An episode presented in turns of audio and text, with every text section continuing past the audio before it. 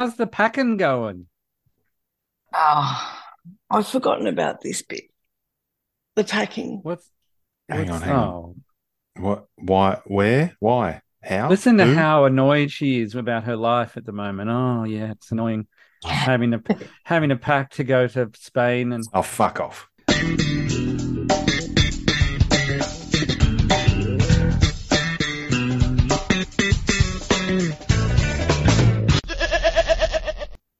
A month.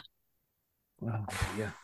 A month. And I reached out to a friend and went, oh fuck, how much do I pack for a month? And she went, 2 pairs of pants and 4 tops. It's all you need and nothing more. And I was thinking, yeah, no, that's not going to work.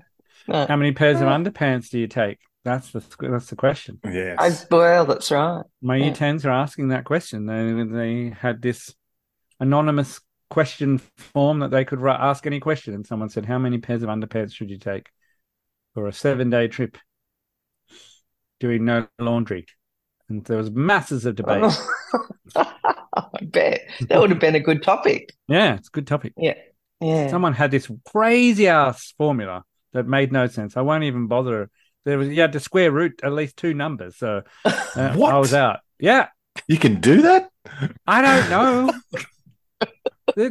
One of the girls had this crazy system. I don't know where she got it from. Wow. I think that's overly complex. What it ended up being was she was taking 18 pairs for 7 days, and that didn't seem right. No. That's a second bag. It is. That's ridiculous. Although it's a Year 10 girl, so probably it's a paper bag. Yeah. 17 pairs go into the one of the pairs. Yes. Yeah, that's right. That's exactly right. I do have a system where I take all my really ratty undies and then I just bin them as I go. Yeah, you just bin them, Yeah. Oh, I think that's what I said. Like, they don't have to come back. I always take a pair of shoes that I can bin as well. Yeah. Get a new pair, buy a new pair over there, depending where you are, get a nice pair of shoes, leave a pair behind. Yeah. Yeah, no, I think that's the key. Not, what do I do? Leave space in my stuff I'm bringing back. Nah, just take a pair of stuff. Yeah, okay, that's right. What if I've got to choose, that's right. Can I do that when I'm going to Melbourne? Probably. Sure. Why not? I would.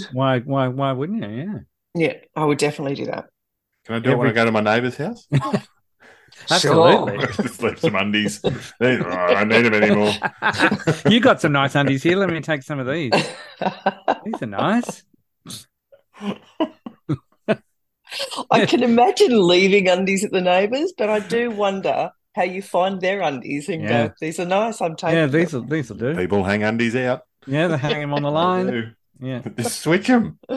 Yeah. Switch them out. That's what I mean. Switch. Then you're like, cool. Oh, these are comfy, and then they're like, what's this? This is like dandelion spores. You can just blow on these, and they'll just flutter away in the breeze. Underpants talk. Yeah. Oh, lovely. I'm sure that thought's gone through our heads at some stage. I feel like that song's gone through. A podcast about underpants. Yeah, absolutely. Yeah. Oh dear. All right. Well, let's get to it, shall we? Okay. Yes, there will be cat interruptions, I'm sure. We are reconvening. Mainly, some people said that they enjoyed listening, and I got some lovely feedback. And I believe Wiggo's sister listened to it twice. Yep. I'm hoping to get Claire and Linz on the podcast again very soon as well. I remember, and I'll talk to them about it too, but I remember when I recorded with them, how I thought, when it finished, I thought that wasn't as energetic and loud as I wanted to illustrate. And then I listened back to it and I was like, holy shit. Jesus. Everyone's heart rate's going at 140. Yeah. It's just... Right. Yeah. So I don't know what it's actually like because the recorded version was... Yeah, we could still go up a level, so God knows what that's like. But anyway, people are weird. We're back with Wiggo, and Alison's going to lead us off again and interview the two of us about our continuing friendship. I gave Alison these questions yesterday, but I didn't really look at them. So I haven't prepared. Last time I was a bit more prepared, but I haven't really prepared as much. So we'll go off the cuff a bit more. Oh, this is my favourite thing. Yeah, so we'll see. Hopefully I go, I don't know. I don't know, Alison. Sorry. Next question. Yeah, next question. Anyway, so did you have this is the fun part is where I know Alison said, oh, I've got follow-up questions when we recorded in July. But that was a while ago. That was years ago. Years ago. And in the scheme of my life, that was 3 dining room table surfaces ago. So now I have follow-up questions. Yeah, let's just pause for a second. What are you talking about? Oh, well, the dining room. This is a small house, so everything gets done on the dining room table. Yeah. It's like a railway station, the dining room table. Things come here and lots shouldn't of have things. To think that hard. Lots of things. Lots of things. Lots of things. Yeah. There's a nice breezeway here, so that would make sense. Things pass through. Yes. So various notes I've written at different times of. Oh, right. Mm, yeah. But when you said there were 3 different, and you know my memory, 3 different surfaces or 3 surfaces ago, Wiggo and I immediately, I guarantee, thought, so she's had a cork surface, taken marble, that off, put a marble one down, and then put formica down. Like, it's, that's what we were thinking. Some sort of laminate. Yeah. Well, there's an excellent segue because it's straight into this is what we were thinking without any consultation. And you knew. Mm-hmm. Do you find you do that often? Do you finish up each other's sentences? And okay, I would say that, yes, we do finish each other's sentences, but probably not with the thing that we thought we were going to say. Yeah. Yeah. I never can predict what Wiggo's going to say, but it doesn't stop me from saying, hang on, Wiggo's about to say this, and he doesn't. What I do like to do is, like, stop conversations and say, hang on, Wiggo was about to say something there, and I'm not letting it go. I don't know what it was. You either hear it or you see it in his eyes where he's about to say something and people keep talking. I'm like, can we just go back to what that man was going on? What are you thinking? Yeah. 100% that one. Yeah, that's happened on multiple occasions. And often he will say, "Oh, it doesn't matter." And like, oh, I was going to say, does he ever put you on the spot with that sort of stuff? And you think, absolutely, oh, not now. I'm constantly on the spot. That's how my brain works. There's a lot of things going on in there that are highly inappropriate and are not for public consumption. Yeah. And Matthew knows that. Yeah, and if I can just get him in the more free form and flowing as possible, then he's going to say more of them. And then it's happy days. To your absolute pleasure. Absolute pleasure, yes. Yeah. Every time. Just Matthew's mainly. There's been a couple of times where parents have been there. Oh, my God. Do you remember the time when we were out at dinner, Matthew? Oh, we're already away. Okay, with the Dresdens? No. All right, carry on. Well, so Paul Dresden, who was the father of a friend of ours, Emma, was at dinner with us. And I remember... Oh, hang on. Was this at the Cant? Is that what you're about to say? Yes. Okay, yep, I'm with you. And there was a conversation happening, and Matthew said, hang on a second, Wiggo, what was the word you were about to say? And I just yelled out, cunt. Yeah. Sorry. No, Wiggo, in fairness to you, that's not exactly what happened. What happened was I was talking to Paul Dresden's Papa Dre, and about what the funniest word was. Mm. I don't know why, but that was the conversation.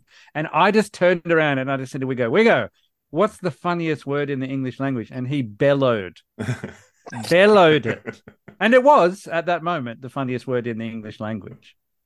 So that was fine. You knew that you were just asking generally, or you knew? No, I just, just call it intuition. The intuition of just like, all right. He's going to say something. Wiggo's there. I'm going to ask him right now. It's the yes and. That's what it is. That's it's that knowledge and that trust that I can ask you a question and you're going to go with it. Yeah, the we had some pushback, Wiggo, because your yes ending is also combined with your catchphrase of supplementary information, which is the opposite of yes ending. Right. Of being asked a question and going, now let's just work out parameters here. What exactly are we talking about? And they're like, well, that's the opposite of what we're doing. But either way, first thing that comes in your head after we've avoided the logistics and the terms of the question. But sometimes I find that what we're talking about is so interesting that I want to know more about what's going on. Yes. And then I can then I'm more than happy to go with it. 100%. Yeah. It does sort of slow it. I take great joy in it. I do take great joy in it. And I take great joy in pointing it out too. I found all the podcasts that we've done together, Wiggo, I do find great joy in pointing out those things you do that shut a conversation down to continue a conversation. Yeah. Yeah. That's very recently. Yeah, we did a Dad Pants podcast, and Ellis was talking about his lunchbox he got, and Stu said, "So, like, I don't understand." Ellis said, "Well, it's about the size of a small, what did he say? A small Labrador or something like that? Dog." Yeah, small dog. And Stu said, "So I don't understand." And then Wiggo said, "I've got a question," and everyone stopped and said, "Yeah, what's the question?" He said, "Tell me more about this lunchbox." We're like, what are you doing? He's literally telling us about the lunchbox. And he was like, yeah, but I wanted more details. I'm like, he was just, anyway. I didn't feel that he was. I feel that he described it as a dog, which was not as specific as I needed it to be. No. I want to know. Anyway, doesn't matter. That time has passed, but that was, a perfect example. This is the thing. I don't know what he's going to say, and I don't know understand his brain. I don't know. I can never predict. I might finish his sentence, but it's often wrong.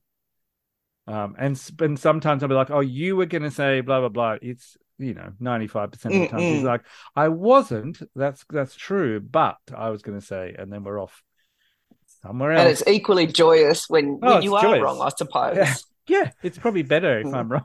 If I'm wrong. And the great thing is that I like to tell a story, but I very, very frequently get the details wrong, and that's why it's great to have Matthew here. I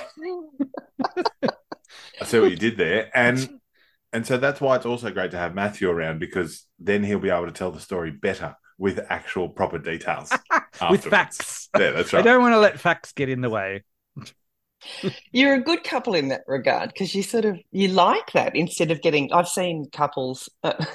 Literally married couples getting shitty with each other because, they're being interrupted or the story is getting taken away from them, and they but you two doing that's it's like a love token. Well, that's true. I guess the story, the adding tos are always additive, it's not jutting, getting in the way. That's right. Like, and it is very yes then. Yeah, yes, that's right. I didn't stop Wiggo and go, no. Yeah. He tells the story, and then I'm like, okay, this is what actually happened. That's very broad strokes. Here's the detail. Yeah. Here's what he missed. We're making a comic book, and Wiggo's tracing. Yes. Yeah. You're a tracer. Yeah. Fucking that's me. So I get the impression that you don't do the you haven't had to do the kick under the table kind of thing. You instead of going shut up or no, this isn't the time, you're more encouraging to go on or. That's a good question. I think, and I could be very wrong. I think, and there is a question of alcohol coming up. I do know that. But I know, I don't think we've ever like, hey, Wiggo, what if I told them this story as a way to, stir him up? That's probably a lie, isn't it? I mean, I'm sure I have, but I haven't done it. There hasn't been Like I don't do that, but I have done that under the influence. I think I've done that to you, Alison. Oh, I'm sure you have. And that's where I can't remember. But... This is where my memory kicks in. But I'm sure we went out to dinner once with some other people, and I started dropping hints about things that you had told me in.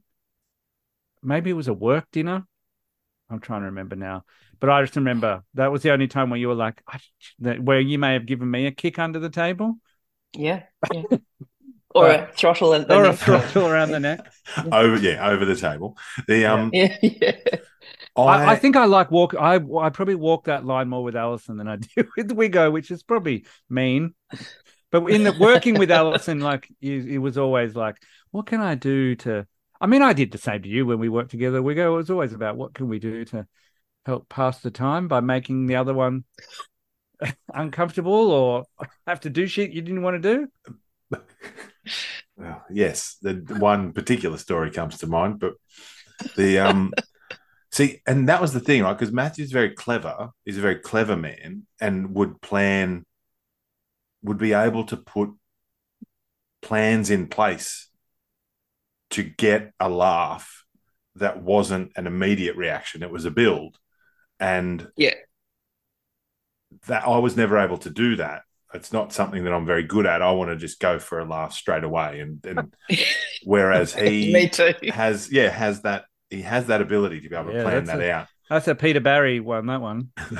Living with my father, who was like, "This is how you tell a story." Yep. So. But what I was going to say was I think that there is a trust between us that there is never going to be a story that either hasn't been told previously or that needs to be told that would ever put either of us in a position to go, like, why should I kick you? I should be kicking you under the table. Right. Like, all the stories that involve me, everyone already knows those stories. Yeah. I probably told, in very broad strokes, those stories at some stage. Yeah. And there's no cynicism there. Like there's no need to one up each other or to put each other in uncomfortable circumstances that don't involve some humor. Right. And I think that comes down to stakes. Like I think of like the way I used to torment you, Alison, was what I always enjoyed was making you think the stakes were much higher than what they were, because no one could tell what I was talking about, but you knew what I was talking about. So the stakes are very high from your end, but very low because no one has any idea what the hell I'm talking about, but Alison knows exactly. And so that's what I enjoy is the stakes moment, but that's mean. That is mean, and I don't think I realised how mean that really is because in my world... Oh, Alice has just disappeared. What? Hang on, what? She's kicking it. I'm getting kicked under the table on the Zoom call. That's impressive. Because in my world, what was happening was that you were doing something for the benefit of your and my amusement. Yes. If it had occurred to me you were doing it for the benefit of others, everybody else's amusement... Yeah. Then I would have been a little cross up. But given that I always remember they would always get the same look on their faces of the fuck is those two going on about? Yeah. So that's probably the joy part, right? Is that it's for our amusement and other people's annoyance. That's exactly where you're at. Yeah. It's important never to lose that. Annoy the people who should be they should be annoyed. Yeah. They deserve to be annoyed. You were really good at that. Yeah, they deserve to be annoyed, exactly. That's right. If you're going to get annoyed by this, then that's that's on you. That's on you. Yeah, if you're getting annoyed by two people having a good time, that's on you. Or having a better time than everybody else. Better time than everyone else, yes. Yeah, but people do find that like, oh, you're excluding, it's like bullying by exclusion, right? And I get that, especially working in a high school. And sometimes I have stopped being like, I guess, but when it's you're an adult. 2 people out of 20 is very different from 20 people against 2. That's true. Yeah. That's true. Yeah. And I always came back to the same thing of like, but you are an adult, so why do you care? that you're not in on our joke, which I'm telling you, isn't that great? It's just funny for us. Yeah. I'm sure and it's you've mostly about reactions. Yeah. Yeah, I'm sure you've experienced that at some stage in your life. Yeah, exactly. Boring That's fucking right. beige life. Yes, you understand, Wiggo. You've always understood. We're just trying to make the boring beige life better. That's right. Or avoid it as much as possible. Simple. I heard a description of someone when I started my new role, and it's stayed with me, and I enjoy it a lot. And I tend to describe boring people as being beige, mm-hmm. but people that I work with describe them as a photocopy of a photocopy. Oh, I like that. How good a description is that? Yeah, yeah. Yeah, yep. Plenty of them about. So many. It's amazing. Yeah. There is that meme where someone describes their husband as I married a ham sandwich of a man. I always like that one too. There's something really mean about that. Cutting about that. Just ham. Just ham. Just a ham sandwich.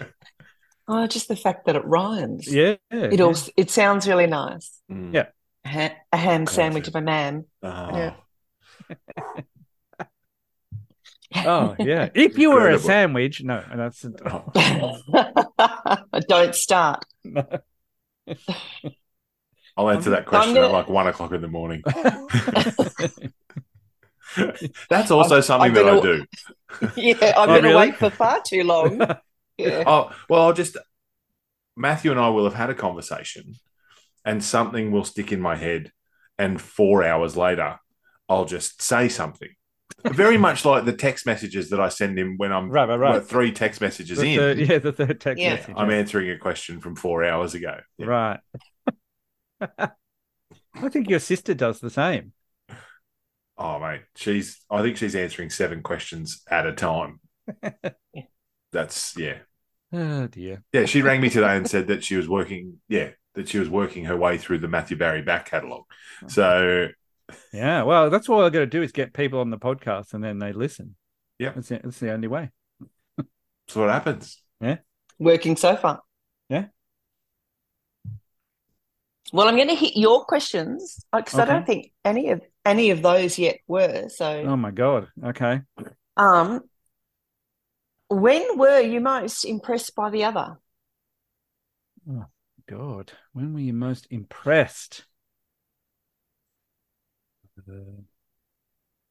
I mean, I'll tell the story and then I'll try and think on the probably real answer. But the story that the easiest one is when he when our neighbour came and gave a shit about making too much noise at I don't know what time you reckon it was, 6:45 on a Saturday night. Yeah. Oh, it was still light. It was still light, and we had friends over, and we were sitting on the side. I mean, we're always loud, and I'm sure we're a nightmare to listen to. But he came marching around, obviously in a foul mood, and he was a very small, just photocopy of a photocopy, really. Mm. And he just was like, "Why are you blah blah blah?" And you're making so much noise, and blah blah blah. And one of our friends said something like. It's 6:45. And he just I can't remember what he said to her, but it was really mean and really just petty and basically saying you're a bimbo or something like that. And so Wiggo just, said, Dave, you need to fuck off and go back into your house. And he just did. And so that was pretty good. And it's one of those things where you're like, yeah. But then, if Dave wanted to throw down and have a fight, that would have been interesting because I don't think I've seen Wiggo have a fight and he's never seen me have a fight. So that would have been interesting to see what would happen. Not my vibe. No, not our vibe. So that's probably, that'd be my standard answer. But I don't know. Wiggo, do you have an answer? I'm trying to think if I'm sure there's other things that are probably have a bit more depth to it as well than that. But I don't know. Played a cover drive once off the back foot. That was pretty good. When you started telling that story, I thought that's what it would have been. Now, see, that's a joke, but it's true. I remember the back foot cover drive he played at your minor oval. It was really good. It was very good. I remember it too. 25 years ago, that's fine.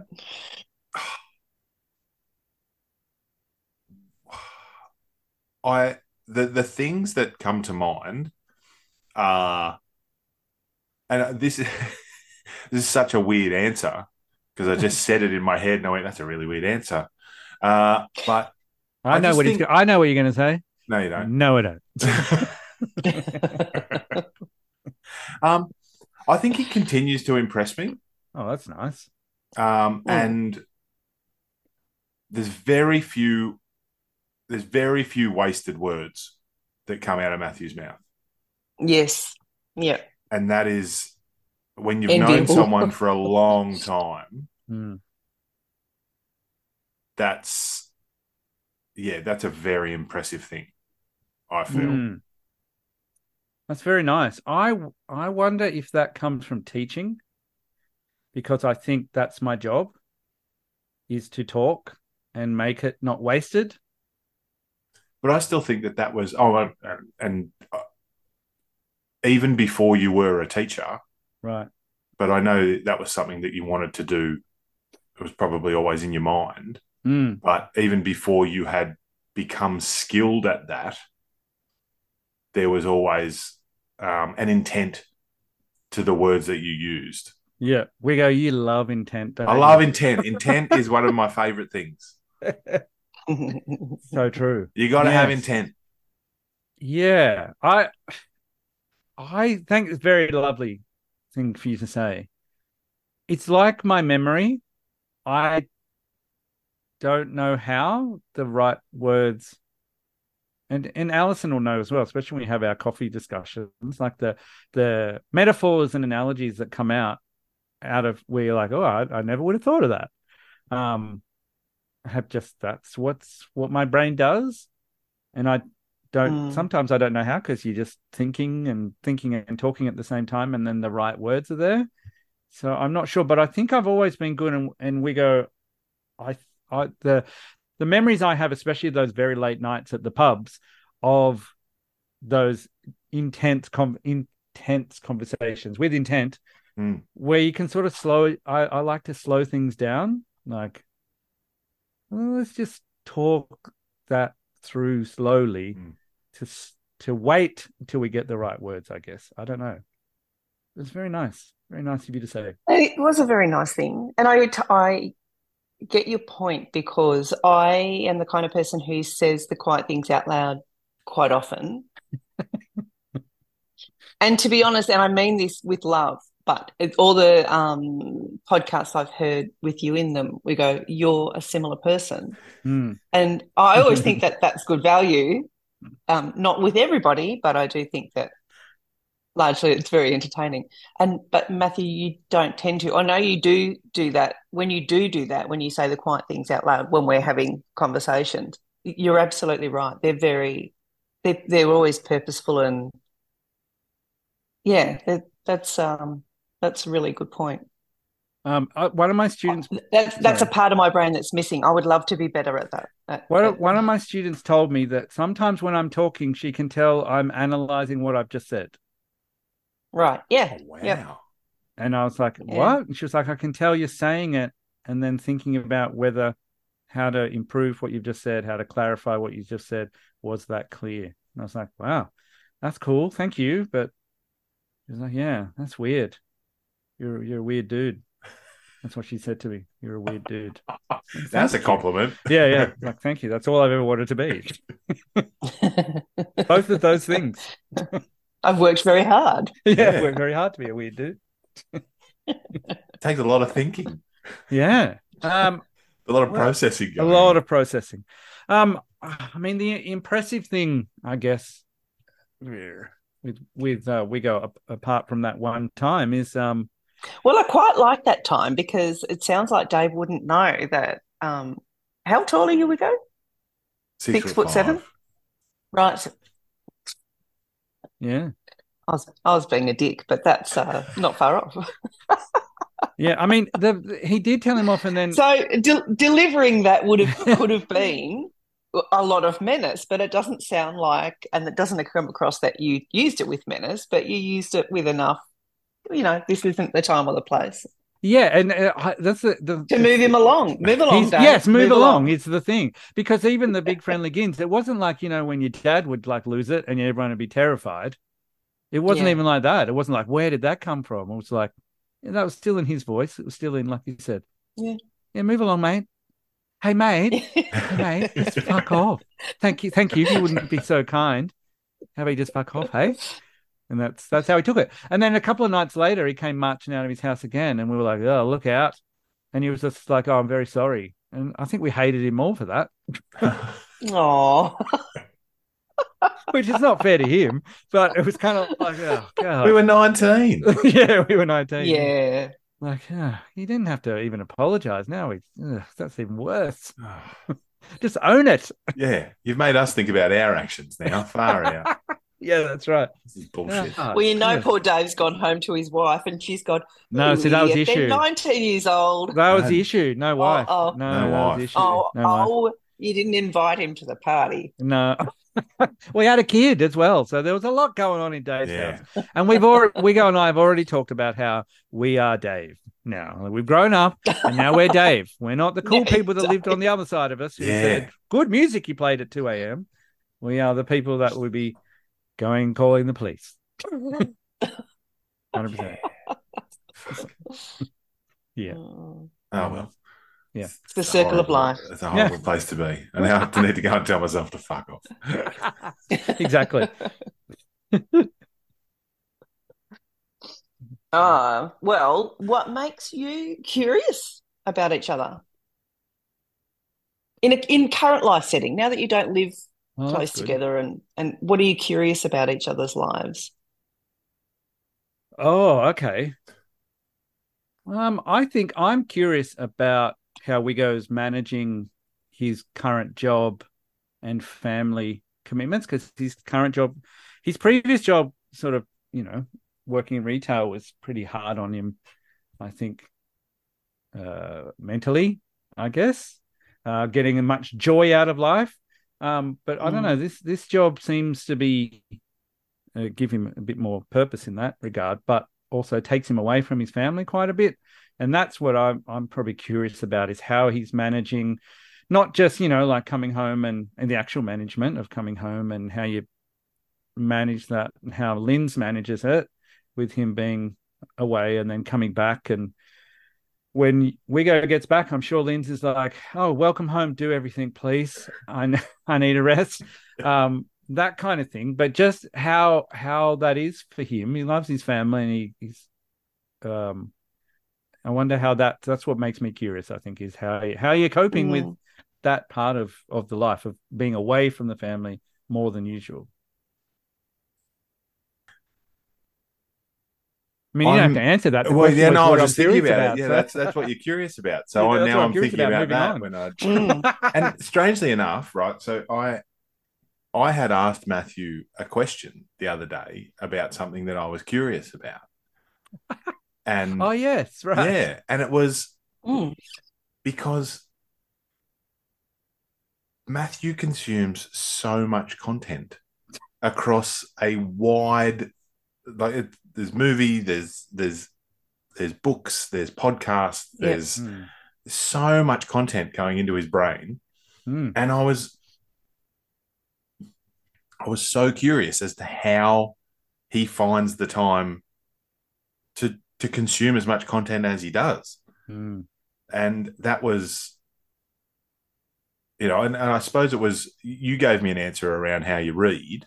Yeah. Which was, you just lock yourself in a room and everyone can go to hell. Yeah, head in a book. When I'm reading, then everything else can go away, basically. I don't have to be in my room. I can be in the lounge and I just read.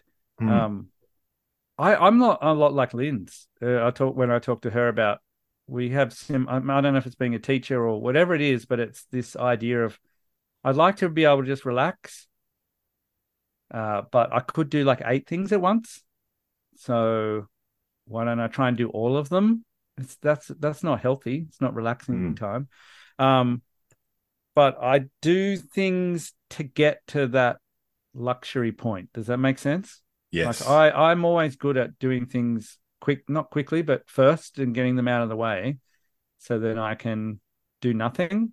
That nothing is watching a movie, reading a book. Yeah. Content. And that's where my stress comes from, is when the stuff that gets in the way of that just keeps coming. Yeah. You can't get cleared. Yeah. You can't get cleared. And that's the annoying thing. And that's why my children cop it when I've got everything cleared. And then they say, "Can you help me with my Japanese homework?"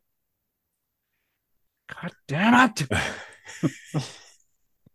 Our everything was cleared. Yeah, that's right. Yeah. That's why, I hear that. Yeah. A lot. I don't waste many minutes in a day, which is not good sometimes. When I'm heightened, that's really terrible. Right? Because the day-to-day stuff, that's how I live my life, is like Tetris, time Tetris. Mm. Do this, then this, then this, then this, then this. And when I'm fine, when everything's going well, then that's what I do. But when I'm heightened and stressed and tired, then those blocks build up too quickly, or I'm looking at the other blocks instead of the. Again, I'm talking in analogies that I've just created, and then having to piece it together on the run. You're seeing it in real time. I'm playing Tetris. Yeah. I was like, analyzing what I'm saying and trying to work out. Yeah. Yeah, so there you go. But that's what it's like. There's a bit he missed, and it's don't sinking. Look at the blocks. You'll deal with that one later. Just do it. Like when I'm relaxed and it's fine, I don't look at the other blocks. But when I'm stressed, then it's everything, and then that's where there's a problem. But that's why I have reminders in my phone to check in on myself, because they're pretty obvious markers when you look at it. Now I'm just going to have Tetris in my brain. Tell me about that. What do you mean? Tell me about those alerts. I didn't know that. I don't have my phone. So for the last 4 years, I have an alert that comes up on my phone every day. Yeah. At 5 o'clock. I went and saw someone who Alison recommended to me. I saw her once. She said, "Do this thing." And I was like, "That's very helpful. Thank you." And the first one was because I was always finding myself, I would react anytime Justine had a problem or was upset or angry. I would respond with anger until one day she said, "Well, it's not. I'm not angry at you. It's just the situation." And it never occurred to me that was the case. I always thought it was about me, even if it was about something that had nothing to do with me. I always took it on as board. An attack. Mm. The anger. Well, not even as an attack, but like something that I had to fix, but I couldn't fix it because it had nothing to do with me. So that just made me escalate quickly as well. And so I had that in my phone for a while. Just, "It's not you," because she actually verbalized it. And I was like, "Huh, never thought of that." And she was like, "Did you think it was about you?" And I was like, "Yes." "Since when?" "Ever."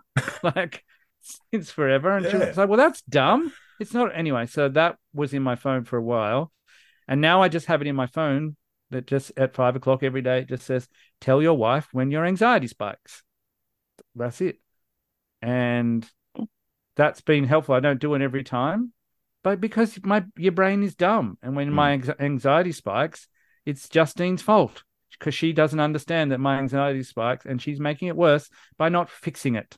Yeah. So I just say to her, "Oh, my anxiety is spiking. I'm very anxious today. I feel like I'm on edge." Even with the kids, they ask me, "Can you help me with homework?" And I'm really reactive. I just tell her. And then she was like, "Well, why is that?" And then I'm like, "I don't know, because of this, this, and this." And she's like, "Go and lie down. Go for a walk." Mm. Remove, don't look at the Tetris game. You don't have to do that. And I'm like, "Huh, okay." And that helps. I don't always do it, but that's just put in your phone, people. It's easy. Put a reminder in your phone every single day. You just have to do it once, and it pops up every day. And not once do I look at it and go, "That's dumb." Even sometimes that can happen, stupid bloody things like that. Yep. I never look at it and go, "That's dumb." I'm always like, "Yep." And sometimes I look at it and go, "Oh yeah, I better do that," because I haven't. And it's been 3 days. Like these things, yeah, even with the reminder, still stupidly do that. Oh. So there you go. Wow. Yeah. Got to take care of yourself. And then you can take care of others.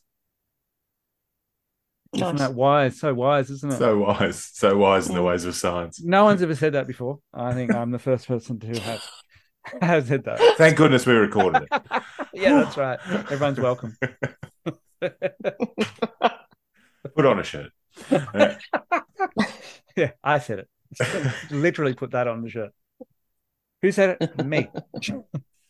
I've got a shirt that said, this guy. Thumbs up to this guy. Oh, dear. There you go. I don't know how we got there. How did we get there? Oh, curiosity. I mean, the obvious thing is I just don't know what the fuck Wiggins is going to say. That's why I hang out with him all the time. That's why I talk to him all the time.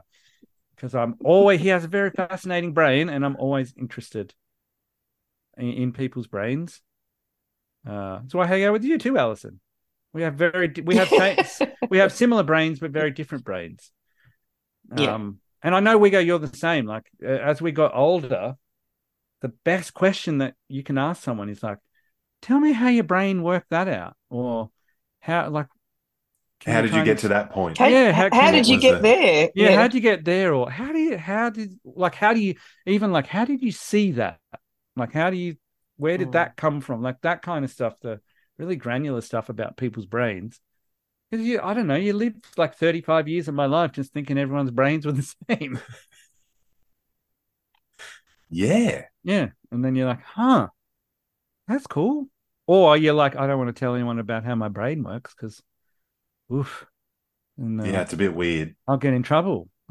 Someone will get in trouble because it's not normal. It should be illegal. But now you just go, oh, this is everyone's brain's so fascinating how they do it. So even when they say... Has Wiggo's brains changed in that 35 years? All of his brains? I got 7 brains. That is a plural. I like that, though. The man with 7 brains. You mean? How do you mean? Like in the way he thinks, you mean? Or? Yeah, no, I don't mean that. What do I mean? I mean... Well, just before you were saying that, not that he's predictable, but you can you get a sense of what's coming next, and before Ben was saying that you the way your brain works, you're intentional. I was going to say your intentionality. I'm not sure that's a word, but you've grown up with each other and you've sort of evolved together in your own ways. So do you see those aspects of each other as well? I mean, yeah, I'd hope his brain would have changed in that amount of time. But I don't know. It's learning and growing. Yeah, but it's also like I check in with him so much so you don't see it. Yeah. You don't see... Yeah, bit like with your kids. Yeah, and you don't see your children grow until one day you're like, holy shit. You're really tall, but other people who haven't seen them for 6 months will notice it immediately. So yeah, I don't know. That's an interesting question. I'm sure his brains have. Both of us are. I'm now hearing the plural brains. Yeah. I'm going to always say it like that now because it's great. You're always making it dirty. I don't know, but now I'm hearing dirty brains. I got it really wrong. That's why I had to change them.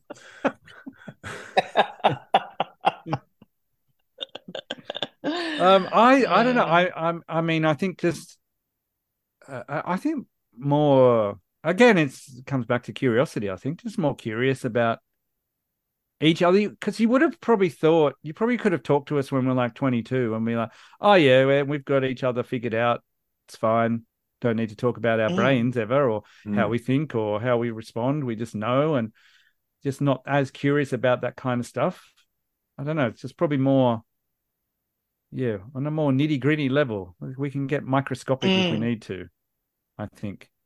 And it's the same with you, Alison, like the amount of times we've had a conversation and then an hour later you get a text that says, I said that, but that's not right. Like, let me correct what I said about myself. So there's that as well. Yeah. This is what I meant. There's 60-minute growth right there. That's a terrible affliction. There's so many titles I'm coming up with. All right, 6 minute abs, 60 minute growth. There's a fucking book in that. And talking about past yous and how different were each other of you with girlfriends compared to how you are with your wives.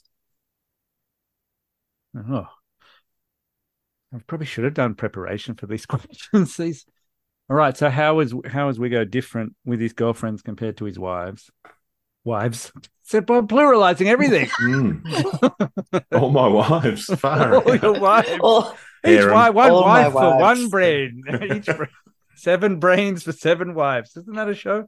Each wife had 7 cats. Each brain had 7 hats. Brains, hats, cats, and wives. How many people did I meet on my way to St. Ives? Well done. We got there. Jeez. That's the title. How long is that title? No, just brains, cats, fucking hats, and wives. That's oh shit. Well, you answer that, Wiggo, while I write this down. What was the question? How is Matthew different with his girlfriends rather than his lovely wife? Right. A good question. I don't know. I would say, I don't know if it was different. I don't know if he was different, but there was definitely a difference in his attitude towards the girl that he was with when he was with Justine. It was immediate. As to, it was just, I could feel it as soon as he said, I met this girl, her name's Justine. And it was just sort of like, oh, you're fucking talking weird. What are you doing? Like, and uh-oh. And look, that's how I would describe it. But that was the feeling inside me. It was just like, that's different, because he'd had a couple of different girlfriends.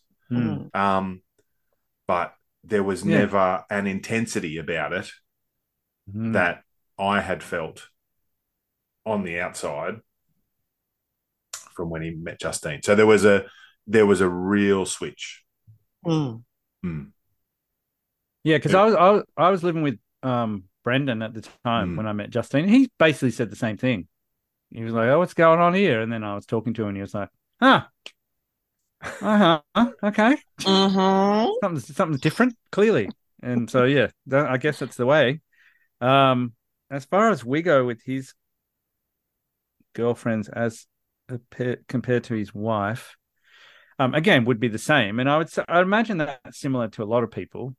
When you meet that person that you're going to marry, is all of a sudden like, huh, something's locked in differently. Like you said, attitude's a great way to put it. I think Wiggo, you were just sort of less, I don't even know the right word, less stressed in general. I don't know. I found a fair few of your previous girlfriends, not all of them, had an ability to, I don't know, cloud your sunny day, shall we say, with, I don't know. You had a lot of girlfriends who played those crappy games, which was good. Which was good for me to see. I was fairly late, a late bloomer when it comes to relationships, and I basically saw all Wiggo's relationships and made notes basically of what I didn't want. And quite a few of them sort of played. I don't know what kind of games, but just double speak and like testing, like I need to test. They were testing him to prove that he loved them, or that he would be around them, or that he would commit to them. And it was just a negative, because I would see what he would be like when he'd get off the phone after those conversations. And he would just be like, what the fuck? Like, I have distinct memories of like, I'll come and visit you. No, it's all right, I'm busy. Oh, okay, well, all right, I'll see you tomorrow. Well, why don't you want to come and visit me? That kind of conversation. No, I said I wanted to come from. Well, you changed your mind very quickly. No, you told me I didn't have to come. Like that kind of thing, just these back and forth and just heightening anxiety. So that went away when he was with Linz. I mean, he might have different anxiety about like because of that change in attitude, but it was never that. It was way more fun. Yeah. And ease by the sounds of it. Yeah, both cases, ease. Yeah, yeah. Which is what happens, right? Is that you just go, oh, this is. I mean, I had, nice girlfriends who it was fairly easy with, but I just didn't have that. I don't know. You just don't have that attitudinal change of like. And with Jules, like that was, I had a month before I was going overseas. And my attitude at the time was like, I'm just going to make the most of it. And I think, that's a very nice way to go into any kind of relationship. Was to be like, well, I don't have much time, so let's just make this as nice as possible. And then if it doesn't work, I'm going overseas in a month anyway. So the pressure's off there. So, and that attitude was there from the start because when I left to go over to England, like my plan was to go over to England for a year. And when I came back, call Justine, see if she was available. And if she wasn't, then that's how it would have been. So I don't know. That was just a change of think. I had thought that far ahead because I'd never done that before. That was always probably why I broke up with those girlfriends. Because they might have said, "Huh? You ever think about the future? Nah. No. What's going to happen in July? I know what I'm going to do on Tuesday night. I'm going to go to the kid and do trivia. Have a good time. Yeah, is that what you're talking about? Yeah." Yeah, wow. Yeah, that'd be about it. Oh, wow. We've been going for like 55 minutes here, Jesus. Yeah, something like that. How many questions have we gone through, Alison? Like three? Oh, yeah, only three. One and a half. It's you know. 1.5. Yeah, yeah, sometimes we've segued. We might have to do one more question and come back. We may have to. Well, I'm trying to pick. Which question? And then I remember one of my questions popped in my head. Oh, okay, good. Go with that. Yes. Now, so you were each other's best mans, right? Yeah. Yes. Best men. Best men. Yeah. There you go. Correct plural. Who was the first best man? Now we've got you second-guessing plurals. Did I tell you that Simon actually had to wake me up at 9:00. He's going, wake up, you're on. I was nearly going to message you and to say, are you asleep? The computer, I'm going, ooh. I was asleep. Full snoring. Oh, I'm sorry. So I'm sorry. No, it's just my brain and my vocabulary have not matched up quite yet. Well, I'm concerned that you might like now be awake till like 3 a.m. because you've had, enough of your sleep. Well, I might get another cup of tea, but no, I have not had enough of my sleep at the moment. No. All right. So what was the question? How many times we said that tonight? Sorry, what was the question? Tell me about best man. Who was the first best man? Oh, okay. So Wiggo was my best man. Ah, so you got a role model best man. I guess. Yeah. Our wedding had no real formalities to it because we were coming from Japan. Yeah. So we didn't really have time to like go through, have a plan and like have duties. Yeah, there wasn't so much of duties. I mean, Wiggo made a lovely speech. Oh, there you go. That's pretty good. What I remember of it is not that clear. I know he finished it with a poem and we drank a Moscow Mule. I remember that. That was very exciting. We did. But he had no real major duties except to sit behind the church before the ceremony started, talking about how sweaty our palms were, and asking the priest, "How do you get rid of sweaty palms?" Inappropriate questions. Yeah. Yeah. How do you get rid of sweaty palms? Because which was an inappropriate question. Yeah. Should have seen that one. Yeah. But yeah, our ceremony was as we didn't have any sort of. We had speeches early, mainly so my dad could get drunk and not have to make a speech three sheets to the wind, as they say, as he did at my older brother's wedding, which I still loved, by the way. He won't be listening to this, but the rest of his family is wrong, Pete. Your speech was great. So we got there, and then we had our speeches, and then we just had a big party, and it all went haywire. But that's probably could be its own episode. The disaster of our wedding. You'll be remembering that one. Yeah. I won't be remembering. No.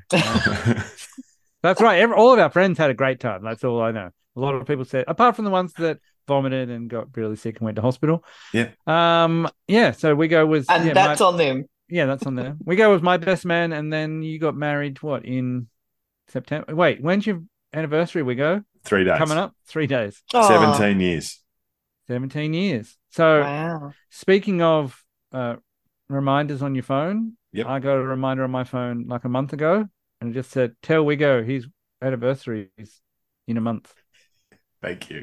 And I don't know why that was there. Obviously, in the last 12 months, we've had a conversation about Wiggo struggling to remember his wedding anniversary, and I've put that in my phone. I don't know why he couldn't put that in his phone, but this is something that has plagued me for the last 16 years, right? I am continuously getting. I've pulled out our wedding album on numerous occasions thinking that'll have the date on it. And it doesn't have the date on it. Right. So now. That's amazing. This last 12 months, I've been drilling it into myself. So every 3 days, I'm just like, it's the 23rd of September. You need a song, you need a song. 2006, 23rd of September, 2006. I'm just walking around the house. 23rd of September, 2006. 23rd. Yep, good. It's in. Yep. Got it. Ah. I've left a child at fucking sport, but I remember. Yeah, you need a song. I remember dinner, but I remember our wedding anniversary. Right. So you have a bit of the same with Justine. Now, she knows if you asked her the date of our wedding anniversary, she can tell you. Does she know what today's date is? No, she doesn't. So that's where she gets herself in trouble. She knows when her anniversary is. She just doesn't know the date. Yeah. Okay. Yeah, so that's forgivable. When it's our anniversary, and I say, start bringing her presents with joy in my eyes because I know what's coming, and she's like, "What date is it?" And I'm like, "You know what date it is? Oh yeah, I did that funny joke again that you like where I forget." I'm like, yep. But now she, because of similar to you, Wiggo. Now she locks it in. Yeah, and she sees it coming, which is I find kind of sad. I preferred it when she always forgot. Linz does not prefer that at all. No, I bet. Zero preference. Zero fun. Zero entertainment. And I believe it's pronounced preference, but either way. Just remember it. Yes, just remember it. I haven't even got the song for you. Oh, good. Hit us with the song. Do you remember? The 23rd of September. Oh, come on, Wiggo. It was right there. I know. What an idiot. Thank you. Thank you, Alison. Cartoon brain. With music. With music. Yeah. I got it. Amazing. Did it. We got it. Now I will be singing that. Yeah, that's fine. Now, until about 3 o'clock in the morning. I might put that at the end of the episode because it's so good just to start. So I was Wiggo's best man. He was mine. I think I had to make a speech. I don't think I had many duties. There were more photos and videographers like jobs like that, but nothing too strenuous. But what I do remember is Matthew during Matthew's speech. Oh, I don't remember what he's about to say here. That's good. He told a joke. Huh. That I loved it so much, as did half the room. Oh, I thought you were going to say the other half it and no one else went. Ooh. Oh, really? What was the joke? Wiggo? Now I know. Before you go, I know which half went ooh and which half didn't. So that's fine. Well, what did I say? Well, because. So Claire my sister was Linz's maid of honour. Mm. And so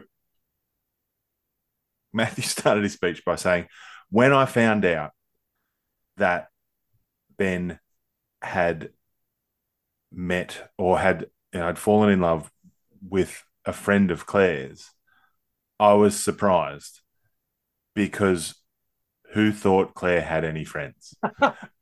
And so that's a good joke. It was a good joke. It was great. Well done, mate. It was great. So excellent. Half the audience was like, "That's funny," because we know Claire, and Claire probably laughed louder than anyone else. Exactly. And then all of Linz's family were like, "That's really mean. Oh, yeah, that's mean. Claire's lovely. She has lots of friends. She's got lots of friends. Some of them are here to know who they are. They know who she is, though." Gotcha. But that, so that stuck with me. Like he said some nice things, I'm sure. I can't remember any of them. I just remember that joke. That one. It was great. I think Wiggo, you at my wedding, you made in your speech reference when I told you I'd met, like you just said then. I'm pretty sure you said a similar story where you were like, and then I knew immediately that was happening. Mm. But yeah, again, details of my own wedding were very sketchy because I think we started drinking at 12 and the day before. We left at 10:30 or something. Yeah, that's a whole nother thing. But I want to know more about the poem. Oh, it was a limerick. It was either a couplet or a quatrain. It was only short, but it just all I know is he probably worked backwards, and he had to end with "Let's have a Moscow mule," and so he would have worked backwards from there. It was in the style of Dr. Zeus. Oh, okay, right. Nice. Yes. So I'm sure I have it somewhere. I'm sure I have your speech, my speech, and Dad's speech as well. My dad's speech, genius that he is, he got his speech out, but he got it out of his pocket. And when he opened it up, it was like the racing guide out of the newspaper. And he was like, oh, got the wrong thing. And he folded it up, put it in his pocket. My brother was emceeing, and when Dad finished his speech, my brother said, we all know, Pete, that you made that joke just so you could have the racing form in your pocket all day. There's no way about that. So, yes. The weddings are always blurry anyway and hazy and intense. So, yeah, I think Wiggo's job at our wedding was over by about 1 o'clock. And so free to mingle. I'm sure there was a change of outfit at some point because it was pretty hot. That's my go-to at a wedding, especially a location wedding, is that as soon as the ceremony is done, I'm in shorts and a T-shirt. My wife at Claire's wedding. Yeah, I remember you doing it at Claire's. Yeah. Like literally very early. So I had to sing at the ceremony. That's right, yes. And so was full suited up, very nice. Very nice. Similar weather to what we've just had. Degrees. Very similar to what we've just had. Very hot in the country. Windy. Yeah. And as literally as soon as they went, yay, hooray, big photo, happy days, I was gone. And had the like the undies that you are throwing away is what I was wearing. Oh, that's great. As soon as that portion of the ceremony was done. Nice. And everyone else was really annoyed because they wished they had done the same. I know I was. I didn't know you could do that. Should have bought a change of clothes. Oh, so dumb. Every now and again. Yeah, it comes through for you. Genius. This podcast is full of tips. So many tips. Who'd have thought? So many tips. Life hacks everywhere. Well, we've got bloody 7 questions or 6 questions still to go. So we'll have to reconvene because otherwise we'll be here. Oh, how terrible. I know. What a terrible thing. I can sense that we're all hating that fact. Well, thank you very much for comparing again, Alison. And that is my pleasure. It's an absolute pleasure. And now let's hear a bit of September. The 20th, what date, Wiggins? 23rd. Even I remember that bit. Yeah, we'll always remember that now. All right, that's it.